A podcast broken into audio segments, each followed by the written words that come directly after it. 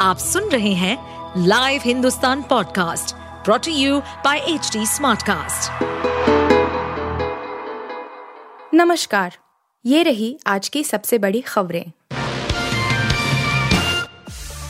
संसद में जम्मू कश्मीर पुनर्गठन संशोधन विधेयक और आरक्षण संशोधन विधेयक को बुधवार को होम मिनिस्टर अमित शाह ने पेश किया। इस दौरान जोरदार बहस हुई और हंगामेदार माहौल देखने को मिला। अमित शाह ने बिल पेश करते हुए पिछड़ों, कश्मीरी पंडितों और विस्थापितों को अधिकार और आरक्षण की बात कही। इसके अलावा अपने भाषण में कई बार उन्होंने पूर्व पीएम जवाहरलाल नेहरू का भी ज़िक्र किया। अमित शाह ने कहा कि जवाहरलाल नेहरू ने कश्मीर के मसले पर गलतियाँ नहीं बल्कि ब्लंडर किए थे। उन्होंने कहा कि पहली गलती यह थी कि 1947 में जब हमारी सेना जीत रही थी तो सीजफायर कर दिया गया।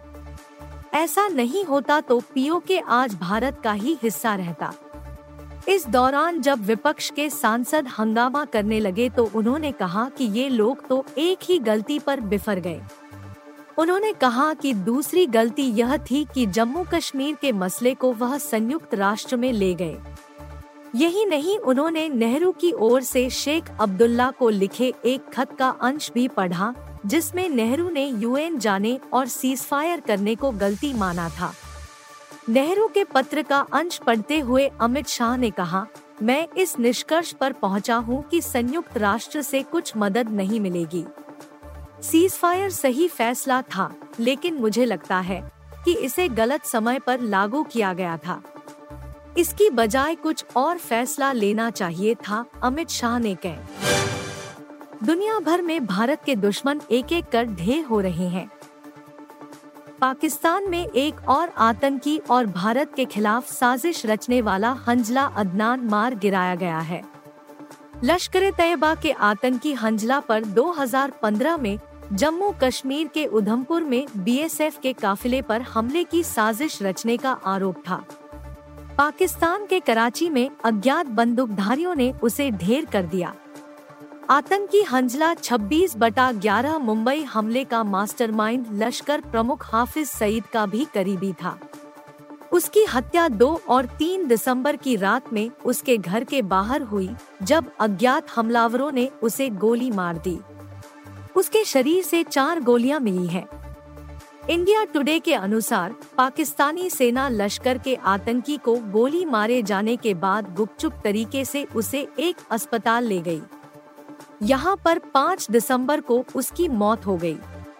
कुछ समय पहले ही हंजला अदनान ने अपना ऑपरेशन बेस रावलपिंडी से कराची शिफ्ट किया था लश्कर तैयबा के आतंकी हंजला अदनान पर आरोप है कि उसने उधमपुर में बीएसएफ के काफिले पर हमले की साजिश रची थी उस अटैक में भारत के दो जवान शहीद हो गए थे, जबकि तेरह घायल हुए थे। उस हमले की जाँच एनआईए कर रही है और अब तक चार्जशीट दाखिल की जा चुकी है। मध्य प्रदेश, राजस्थान, छत्तीसगढ़ समेत चार राज्यों में विधानसभा का चुनाव जीतने वाले सभी सांसदों और केंद्रीय मंत्रियों ने अपने पद से इस्तीफा दे दिया है। ये सभी लोग विधायक के तौर पर काम करेंगे और अपने प्रदेश में भाजपा को मज़बूत करेंगे। सभी सांसदों ने बुधवार को लोकसभा स्पीकर के दफ्तर पहुंचकर इस्तीफा सौंप दिया। इस फैसले के बाद मध्य प्रदेश, राजस्थान और छत्तीसगढ़ में सीएम पद को लेकर कयास और तेज हो गए हैं।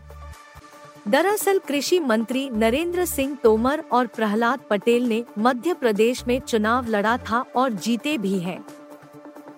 ऐसे में इनके इस्तीफे के बाद कयास तेज है कि क्या वे सीएम बनेंगे? इन नेताओं के अलावा राजस्थान से राज्यवर्धन सिंह राठौर जैसे नेताओं ने भी चुनाव में जीत हासिल की है। विधानसभा चुनावों में भाजपा के दर्जन भर सांसदों और मंत्रियों ने जीत हासिल की थी। इन सभी लोगों से पार्टी ने इस्तीफा लिया है। इन लोगों में नरेंद्र सिंह तोमर, प्रहलाद पटेल, राकेश सिंह, उदय प्रताप और रीति पाठक शामिल है, जो मध्य प्रदेश में जीते हैं। इसके अलावा छत्तीसगढ़ में अरुण साव और गोमती साई को जीत मिली थी। इसराइल में 7 अक्टूबर को हमास ने भीषण हमला कर दिया था और एक पार्टी में घुसकर उसके आतंकियों ने जमकर कहर बरपाया था। इसमें कई निहत थे इजरायली युवा मारे गए थे और सैकड़ों लोगों को बंधक बना लिया गया था। इसके बाद अब इसराइल में माहौल बदल गया है। एक तरफ़ इसराइल की सेना गाजा पर ताबड़तोड़ हमले कर रही है तो वहीं आम लोग भी हर तरह से तैयार हैं। सात अक्टूबर जैसे हमले की स्थिति में वे अपना और परिवार का बचाव कर सकें, इसके लिए इजरायली युवा अब हथियार लेकर चल रहे हैं। यही नहीं नाइट पार्टियों में निकलने वाले लड़के और लड़कियाँ भी हथियार साथ लेकर चल रहे हैं। कई तस्वीरें तो ऐसी भी सामने आई हैं, जिनमें लड़कियों के हाथ में मोबाइल है तो वहीं आत्मरक्षा के लिए कंधे पर राइफल भी टांग रखी है। कपल्स भी ऐसे ही हथियार लेकर चलते देखे जा रहे हैं। दरअसल इसराइल में हथियारों के लाइसेंस मिलने के नियम अमेरिका जैसे आसान नहीं रहे हैं। वहाँ हथियार का लाइसेंस तभी मिलता था, जब किसी को अतिरिक्त सुरक्षा की ज़रूरत हो या फिर उसकी जान को खतरे का इनपुट हो। पहले इसराइल में हथियारों के लाइसेंस लेने की प्रक्रिया महीनों तक चलती थी, लेकिन अब कुछ दिनों के अंदर ही ऑनलाइन आवेदन को मंजूरी मिल रही है। टीम इंडिया के युवा लेग स्पिनर रवि बिश्नोई ने कमाल कर डाला है। उन्होंने बुधवार को जारी आईसीसी टी ट्वेंटी गेंदबाजों की ताज़ा रैंकिंग में बादशाहत हासिल कर ली है। बिश्नोई ने अफ़गानिस्तान के स्टार स्पिनर राशिद खान को पछाड़कर शीर्ष पर पहुँचे हैं। बिश्नोई के खाते में फ़िलहाल छह सौ निन्यानवे अंक है। राशिद छह सौ बानवे अंकों के साथ दूसरे स्थान पर है। बता दें कि 23 वर्षीय बिश्नोई ने ऑस्ट्रेलिया के खिलाफ टी सीरीज़ में दमदार प्रदर्शन करने के बाद रैंकिंग में लंबी छलांग लगाई है।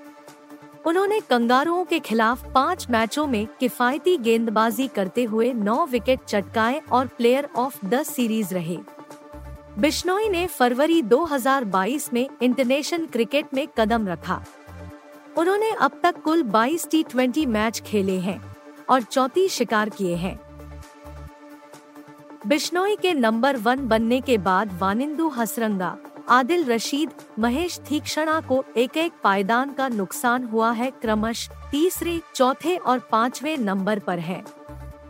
भारतीय स्पिनर अक्षर पटेल 16 पायदान ऊपर चढ़कर 11वें स्थान पर पहुँच गए हैं। आप सुन रहे थे हिंदुस्तान का डेली न्यूज़ रैप, जो एच टी स्मार्टकास्ट की एक बीटा संस्करण का हिस्सा है।